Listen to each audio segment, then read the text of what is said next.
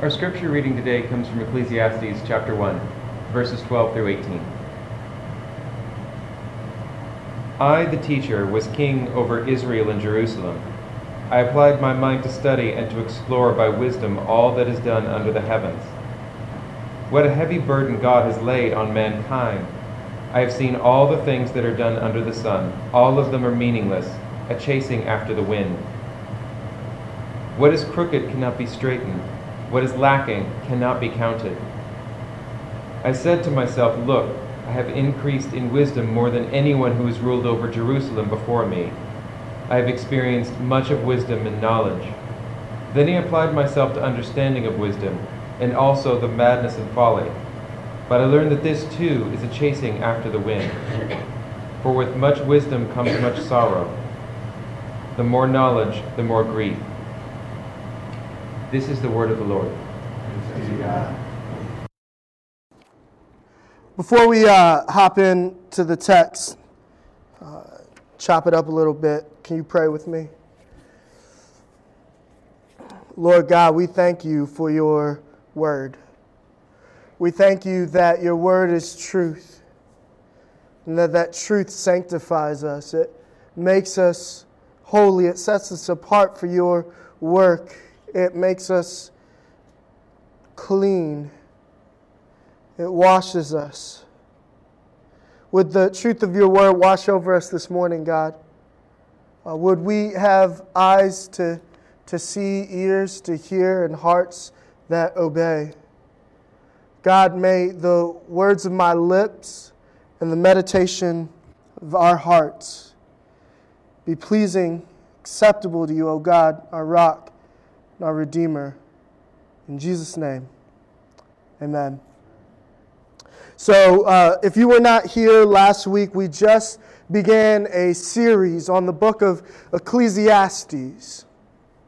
Uh, and, and if you see the, the subtitle, it, it, it, sort of explains it all. This is the, the, the heartbeat of Ecclesiastes. When all you ever wanted isn't enough.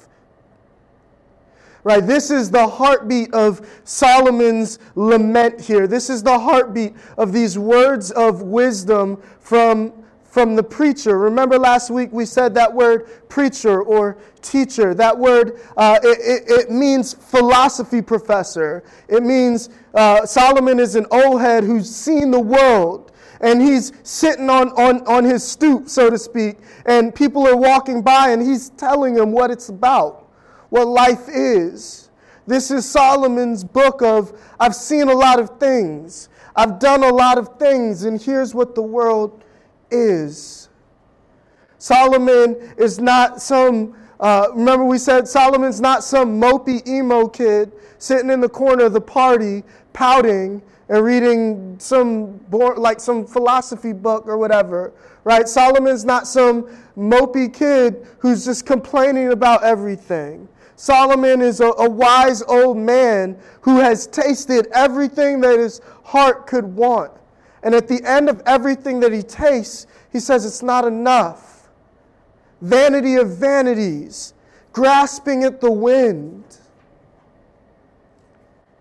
And so the course of our study is going to look like that. The course of our study through this book is going to look like what is Solomon talking about? What did Solomon pursue in this text, in this portion that he's talking about. So, in this case, wisdom, knowledge, learning, understanding. What did Solomon pursue, and where did it leave him?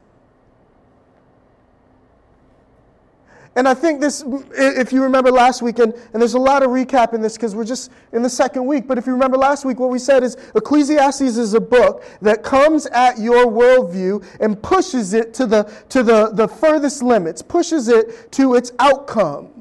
It doesn't let you just say, oh, pleasure uh, will make me happy. If I just have a lot of pleasure, it'll make me happy. Right? It doesn't let you sit in there. It says, oh, yeah, really, what of that? It pushes you to the, the limits of your worldview, to the limits of your philosophy, and says, when you come to the logical end of it, where does it leave you?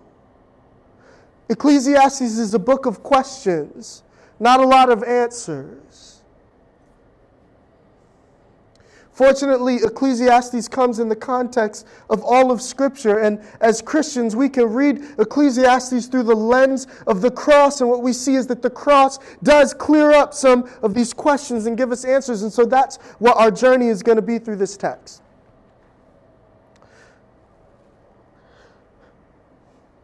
When everything you ever wanted, when all you ever wanted isn't enough, what do you do? Where do you go? In, in, the first part, uh, last week, again, just we saw that Solomon was saying, uh, Vanity of vanities, all of life is vanities. It's grasping at the wind. A man comes and a man dies. What, does it, what is there to show of a man's life? And we said that Solomon is looking and he's, he's got his about Schmidt moment. He's got this moment where he says, One day I'm going to die. That may be in 20 years, that may be in a year. It doesn't really matter, but one day I'm going to die. And, and when the world looks back, what will my life have mattered? Solomon realizes that, that what Solomon is doing is, is he's looking at life and he realizes that life is a car. And he's in the, he thinks he's in the driver's seat, except there's really no wheel. Not only is there no wheel, he looks through the windshield and all he sees is death. All he sees is nothingness. All he sees is the end. And not only is there no wheel and all he sees is the end, the car is just moving steady forward and there's no brake pedal. It's just barreling away. Life is heading to this. All of our lives are heading to this. And he sees this and he's left with this, this, this realization that, man, we're born dying. We said last week, you have to let that sit in. It's like, oh man, this is a fun text. This is a fun sermon, right? Yay, we're going to die, right? No, but you have to realize that. You, you, you understand that of all the creatures in the planet, humans are the only ones who are born with some sort of understanding of their impending death, of their impending non existence. So you say, well, other animals try to avoid death. Yeah, they're trying to survive. But they don't grapple, they don't wrestle with this understanding that, man, what is it going to mean when I'm gone? Right? No animal stays up at night thinking, like, oh my gosh, how much more time do I have? And what will my life have meant? What will I do to make some sort of mark on this earth, right? There's no like animal, there's no animal Kierkegaard, there's no animal Sartre, there's no animal uh, Nietzsche, right? And likewise, there's no, no, no animal like movies. I mean, we make pretty bad animal movies all the time. They're getting better thanks to Pixar, right? But, but animals don't write poetry, they don't create art. What, what's at the basis of all good art? It's this awareness that this thing is fleeting. And we need to grab hold of things love, beauty, mystery, wisdom hope, joy, pleasure. It's at all of them. It's at the heart of all of them, is that this existence is fleeting. And so Solomon is looking that in the eye, and as he looks through the windshield of his life and he sees that death is in the distance and he realizes that there's no brake pedal, he all of a sudden, this is what I like to say, and so some if y'all don't know me, I'm, I'm a nerd to the full. And like, just, I was raised that way. Like, I can't help it. My mom did it to me. Like, growing up, one of the things my mom, like, we watched Star Trek. We just did all of them, right? Like, all of them. When the repeats of the old one came on, we watched it. When The Next Generation came on, we watched it. When Deep Space Nine came on, some of y'all are like, Deep Space, how's this dude? We watched it. When the movies came out, we watched it right? Star Wars, Doctor Who. Like, Doctor Who used to just be trash cans running around like beep, bop, beep, bop. We watched it. and we watched the show called The Hitchhiker's Guide to the Galaxy. Now, it's funny, I wasn't allowed to watch The Simpsons, but I was allowed to watch The Hitchhiker's Guide to the Galaxy. And, and so, so you got to realize I'm going to put this on the website, and I know my mom's going to hear it. So some of this is for her, too. But. wasn't allowed to watch The Simpsons, but I was allowed to watch The Hitchhiker's Guide to the Galaxy. Uh, and it's just this satire about how you're just flowing through the galaxy, just kind of aimlessly hitchhiking, as it were. And, and it's hilarious. And, and there's this scene, and, and it's, it's, it's almost it, will sound ridiculous it's supposed to be it's absurd. But but where um, there are these two missiles coming at a ship and the ship has what's called an infinite improbability drive. So if you're not following me what it means is whenever you activate the infinite improbability drive whatever is the most ridiculous thing that could happen does.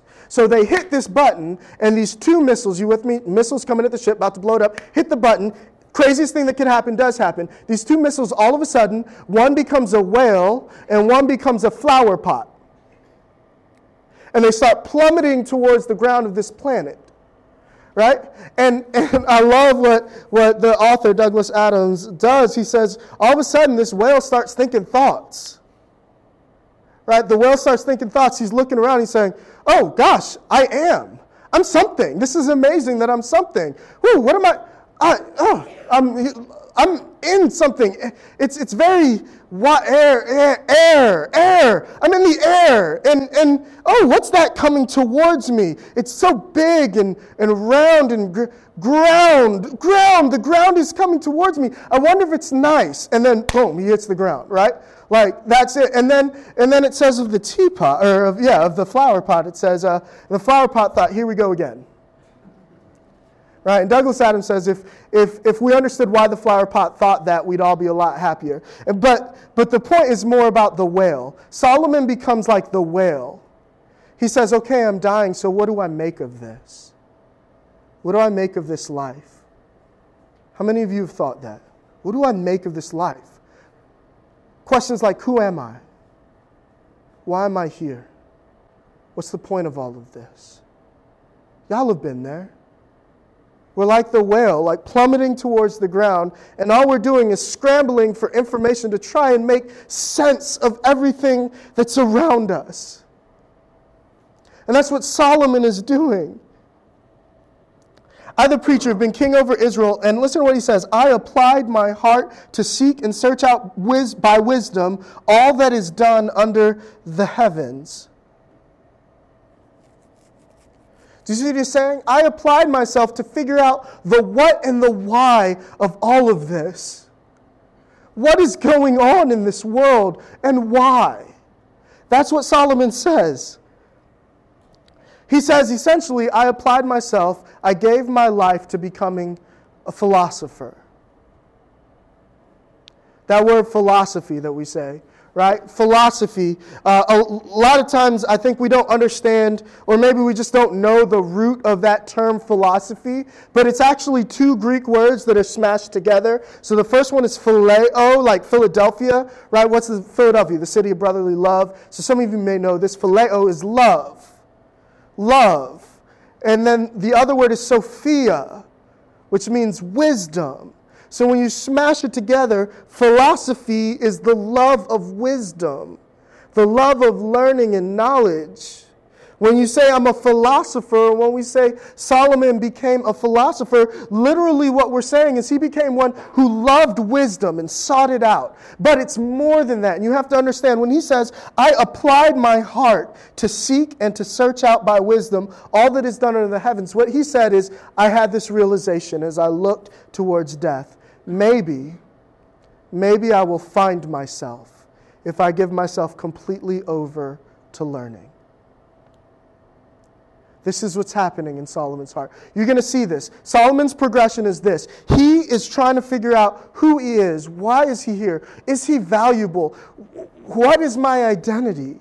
And through the course of this book, Solomon will give himself over to things that at one point or another, all of us give ourselves over to, or at least if, if wisdom and learning and, and education isn't your thing, your thing is going to be named. And so Solomon says, I devoted my life to the pursuit of wisdom and knowledge. I devoted my life to philosophy in hopes that I might find myself. That is very key to understand. And look, this is true of all philosophy, of all education, of all learning. All great thinkers, all great learners, all great all, all the, the greats who, who wanted to explore and discover, they don't just explore and discover for exploration and discovery's sake. They don't just learn for learning's sake. They don't study philosophy for philosophy's sake. We are all trying to find ourselves. And so are they. The exploration of philosophy is ultimately the exploration of yourself. Who am I? How do I fit in this whole thing? That question that nags at you day after day What am I doing? When somebody says, Did you have a good day? Was it a productive day? When you're like, I, I, I really don't know how to answer that. So you say, Yeah, it was. I got all these things done. I'll just list the checklist. But, but deep down inside, you're like, I don't know. I don't know what I'm. I can't find peace. It's that. That's what's happening. And so Solomon, for a season of his life, believes that knowledge and wisdom will give him ultimate purpose. He says, I applied my heart to seek and to search everything that is done under heaven. I wanted to know how the earth goes and, and why it goes. Do you see that? Do you see what Solomon's doing? So, the question I want to ask you is Are we that different? Solomon believed that if he grew wiser and if he had more learning and knowledge and understanding or education, that his life would be fundamentally better because he would understand himself more and he would then be a better person. Tell me that's not a prevalent thought in our culture today. If you ask most people, what folks who are lacking in something need. So if you say, well, what's the best thing you can give a, a, poor person? What's the best thing you can do for a bigoted person? What's the best thing you can do to deal with the crime in our cities? What's the best thing we can do to deal with the AIDS epidemic around the world, and particularly in impoverished nations and continents like in Africa and in many African countries? What's the best thing you can do? What do we always say? What is the first thing that most people say? Education. We genuinely believe this. Now, I need you to hear me. I love school and I love books and reading and acquiring knowledge, sometimes to a fault. I, I, I value precision to a fault. It, it, leads to a lot of fights in our house, right? She's that's as close to an amen as I'm gonna get from my wife. No, but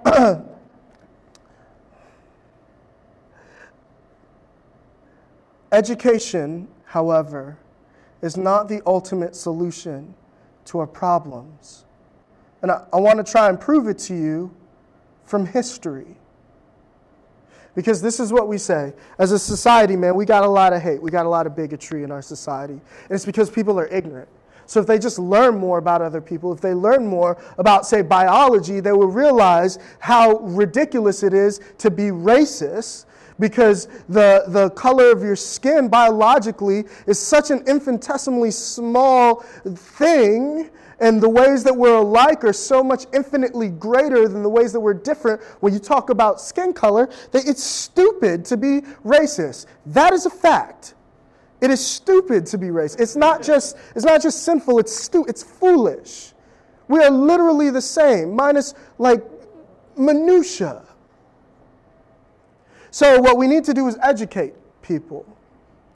If we were a more educated society, we would be a better society, except for this, this just historic fact that if you ask anybody when it comes to philosophy, theology, and education, what the most advanced and most brilliant society in Western civilization was, they have no choice but to tell you it was 1920s to 1930s Germany. And so, birthed out of the height of Western intellectualism and Western education was the Nazi movement. Like, one of the greatest atrocities of all times didn't come out of, didn't come out of this uneducated culture that didn't value knowledge or learning or philosophy, but actually one that valued it supremely right? Like, I couldn't read a single history of theology book that, that, that spans after, say, 1700 and not be in Germany. If you want to get a PhD in most things, you have to learn German. You think that knowledge is the antidote to these things? It's not. History tells us that. There are a lot of educated bigots out there. Right? There are people who would, no lie, there are people who would rather believe, and these are educated people with letters behind their names. These are philosophical thinkers. They would rather believe that aliens, no lie, that aliens actually were responsible for the pyramids and for the Egyptian uh, understanding of, of the universe than to believe that an African people actually had a far greater understanding of the universe and how it works than still we even do now. There are things that as we learn it, we look back and we're like, Dad, they were right. Right? And there's some people who are so caught up in that racism that even though they're educated folks, they won't allow themselves. And so Solomon is saying, if I apply education and wisdom and learning to my heart, then all of a sudden I'll have a better sense of who I am. I'll have a happier life. But here's the thing is that's just not true. And and Solomon tells us that. Solomon says that in all of my searching, listen what he says. It is an unhappy business that God has given to the children of man to be busy with. This is what he's learning. I've seen everything that is done under the sun, and behold, all is vanity, striving after the wind. I sought and applied my heart to wisdom. And you know what wisdom told me? That all of this is vanity. what is crooked cannot be made straight. What is crooked cannot be made straight. Union Church, we want to be a part of a movement in DC where the gospel advances and where our city is changed. There are deep, deep structural, systemic issues in our city, and we want to be a part of changing it. There's great need and poverty in our city. We want to be a part of changing it. There's great division in our city between people, and we want to be a part of that movement of the gospel transforming people so that they no longer see themselves as us versus them, but as one. That is central to what we're doing. That is at the heart of what we're doing. We genuinely believe this, right? If you've, if you've been walking with, with us through the, through, since the beginning, you know that we genuinely believe that as the gospel transforms hearts, as the gospel of Jesus Christ transforms hearts, it makes us changed people. We are renewed workers. We are renewed neighbors. We are renewed family members. We are renewed citizens. And as we live renewed life, our cities are renewed. It's one of our core practices Christ centered renewal. We want to see renewal in our cities. But if you think that if you think that the answer is so let's just hold forums and educate people, we're going to fail. Because what is crooked cannot be made straight, and what is lacking cannot be counted. And listen to what he says I said in my heart, I acquired great wisdom, surpassing all who were ever over Jerusalem before me. And my heart has experienced great, uh, has had a great experience of wisdom and knowledge. And I applied my heart to know wisdom and to know madness and folly. And I perceived that this is also but a striving after the wind.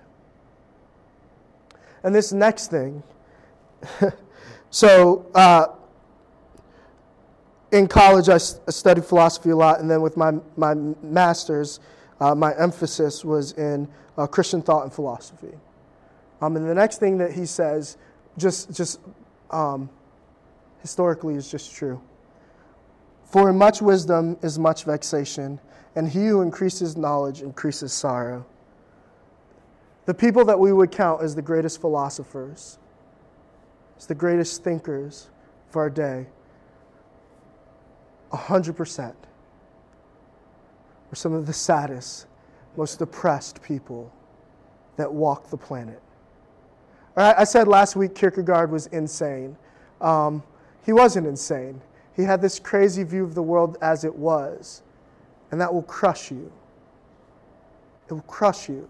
Let me, let me, Sol- Solomon, in all his searching, found out four depressing truths. I'm going to just Four depressing truths. The first is that we are infinitesimally small. He said, It's an unhappy business that God has given the children of man to be busy with. I've seen everything under the sun, and it's striving after the wind. we are infinitesimally small. David, Solomon's father, understood that, right? He says it when I think about the heavens and the universe, the handiwork, when I look at the stars, when I look at the expanse of the heavens, what is man that you even think of him, God? What's he saying? He's saying we're small. We're small. Uh, I'm not going to I'm not going to make you choose, but whether you believe the world is 10 to 12,000 years old, or whether you believe it's 10 to 12 billion years old, your 85 to 100 year blip is just that. It's a blip. And when you look at the universe and when you realize that we're seeing things millions of light years away, you, you realize really quick you're small. I love cities because you get to feel small sometimes. You walk through and you realize, man, there's, a, there's, there's 700,000 people, or yeah, something like that, in our city. And like 50 of them know who I am. I'm small, right? My family, we go to the mountains every summer. I love looking out at the mountains. Why? Because I just see this. Like, you know that feeling of awe that you get when you look out over something, or you look at like the Grand Canyon, or you look up at, a, at like a skyscraper? That feeling of awe, do you know what that really is? It's a sense in that moment of the reality that you are small.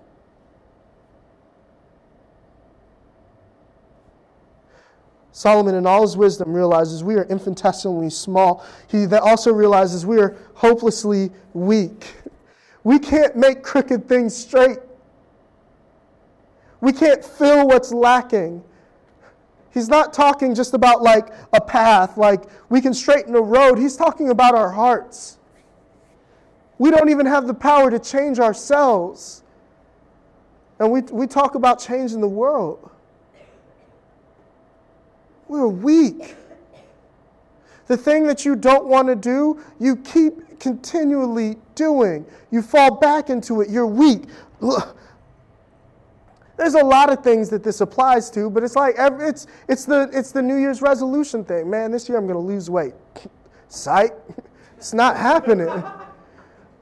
I'm weak. Man, I see Astro Doughnuts. I'm weak. I drive by good stuff, all of a sudden I am weak. I see the sin in my heart. I see the brokenness in my heart. I see my pride. I see my short temper with my children. I'm going to I'm going to do everything I can to fix it. And then something happens, and all of a sudden, here comes just rage monster like mild mannered Bruce Banner becomes the Hulk like that. And we say over and over again, man, we apply the law to our hearts. Man, if I just do this, if I just set up these structures, if I just do these things, that'll change me. And then it doesn't. Why? We're weak, hopelessly weak. If you cannot acknowledge that, you will never, A, know yourself, and you will never be no freedom. He also realized we are insatiably desperate. He didn't just want a little bit of wisdom, he wanted it all. We all want it. We have, we have a void of being. We have a void in us. Like we we have desire that we cannot one thing comes and it never satisfies. We're going to talk about this next week when we talk about pleasure, right? But it's like uh uh, the Weeknd, right? That song that I, I'm not endorsing the song. I know, like it's church. I'm not trying to endorse, but you know the song "The Hills." Some of you, and there's a, a line in it where he says the drugs start feeling like decaf. That's life.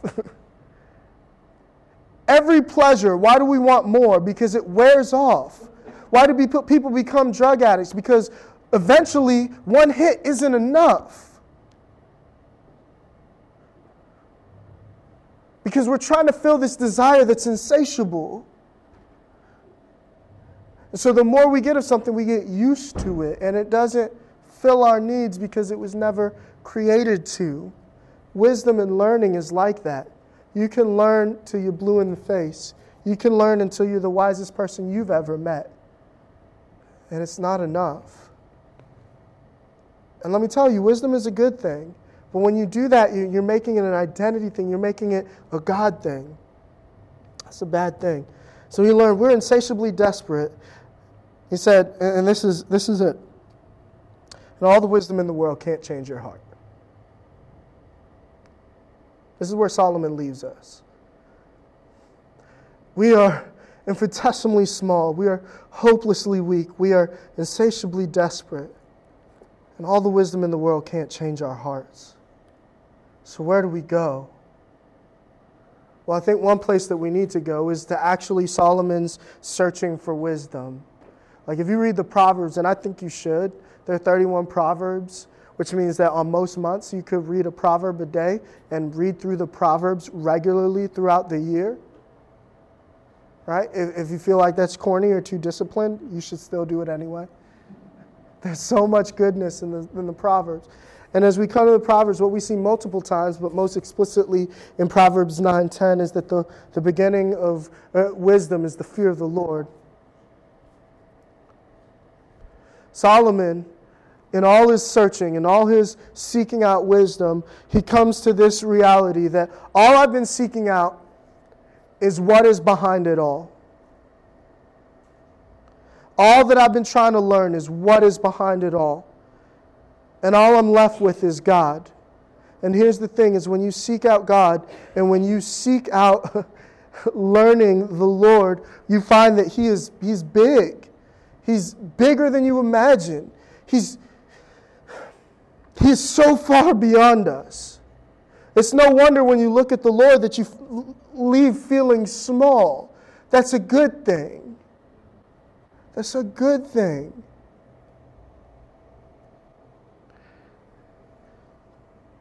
But it tells us something else. And this is what I want, want to get to. See, when, when, when Solomon starts out his search for wisdom, what he's doing is he's trying to find himself through wisdom. So he's seeking out himself. But the answer is not to seek out the knowledge of yourself, it's not to find yourself, it's to find the one who made you. It's to find the one who made you and who knows you. Knowledge of yourself will never satisfy. Knowledge of the world will never satisfy. It's not enough. And so that leaves you one option knowledge of the Lord. If you're a Christian in here, this is your job, this is your duty. You've been created to know God and to be known by Him. You've been created to glorify God and enjoy Him forever, which means you have to know Him. And all of a sudden, we are looking for God. And what I love is that, that God is not far away. God, it says, uh, Peter said in, in Acts, in a chapter in Acts, Peter said in this sermon, he says that, that God has intentionally put you where you are when you are so that you might seek after him. And in searching for him, find that he is not far at all.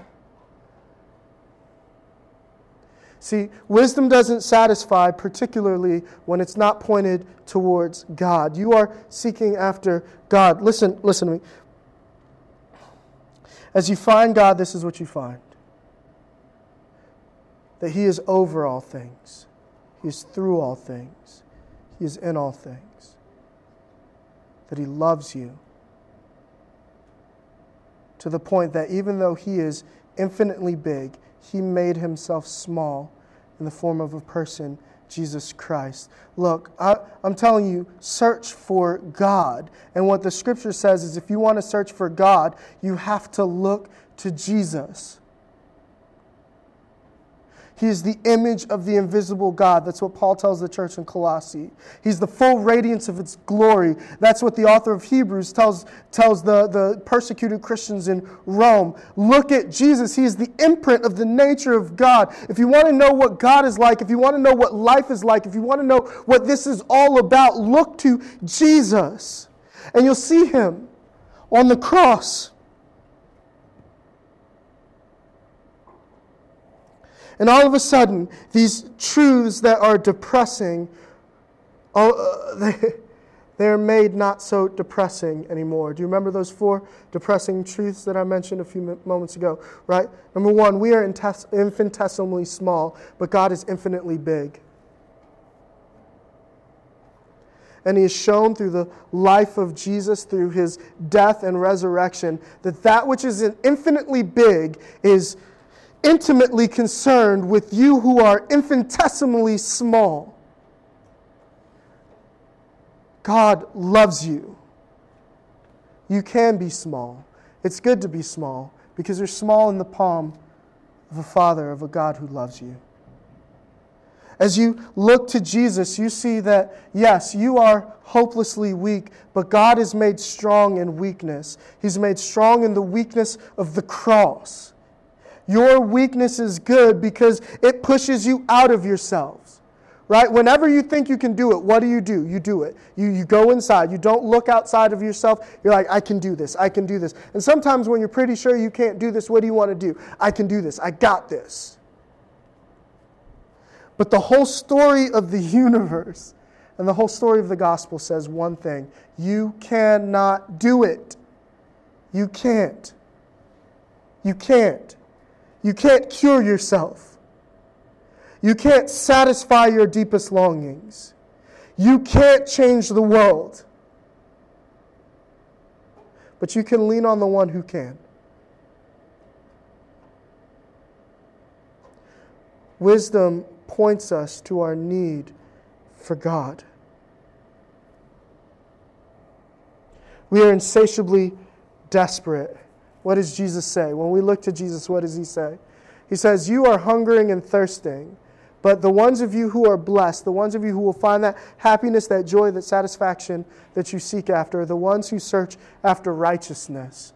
Blessed are those who hunger and thirst for righteousness, for they will be satisfied. What is righteousness ultimately? What is it? It's about your relationship with God. It's about your standing with God. Righteousness is knowledge and right standing with God. That's it. And all of a sudden you realize the reason that you can't satisfy your desperation is because you were not created to. The reason that learning can't satisfy it is because learning was never meant to be the end, only a means to seeing and savoring God through Jesus. You are desperate. You are in need. You have longing. And I'm telling you, I'm telling you, the things that you are seeking after that are not God to fill that longing will never satisfy. For moments, they may feel like it, but that satisfaction will fade. It will wear off. That high will come down. It never satisfies. But Christ is enough. And all the wisdom in the world can't change your heart. But Jesus promises you new life. This is the cross. If you're in here and you're not a follower of Jesus, this, this, is, this is the call to you. You are seeking out your life on your own. You're seeking to find yourself in everything, but none of these things can find you, can make you, can change you. What you need is not a new perspective. What you need is not a new religion. What you need is not a new worldview. What you need is to be made new. You don't need to change your behavior, you need a new heart. You don't need to change and increase your knowledge. You need a new mindset that is towards God. And this is the, this is the gift of, of Christ on, on the cross. This is what he says. When he says that you can be born again, that's what he means. You can be made wholly new, completely new. The wisdom of Solomon, the sorrow of Solomon, the depression of Solomon is turned on its head in Jesus. Christian, fighting, fighting Adam, fighting the flesh. The answer is not in yourself, it's in Jesus. See, when you look to yourself, what do you look at? Your sin and your brokenness. Right? We reform folks, if you're not reformed, don't worry about it. But reform folks, man, we have a real problem with this.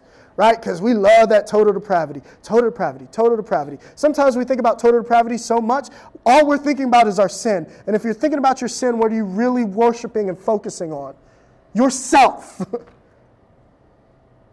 but when you look to Jesus, all of a sudden your eyes aren't inward, they're outward, and He changes you as you follow Him. You can't make what is crooked straight, but Jesus can. And He has, and He will. That is the great promise of the gospel. So, Christian, one who would say, I'm not a follower of Jesus. Do you see? Do you see? Can you see in this moment the joy that comes from knowing Christ, not just knowing, period? Will you follow him? Let's pray.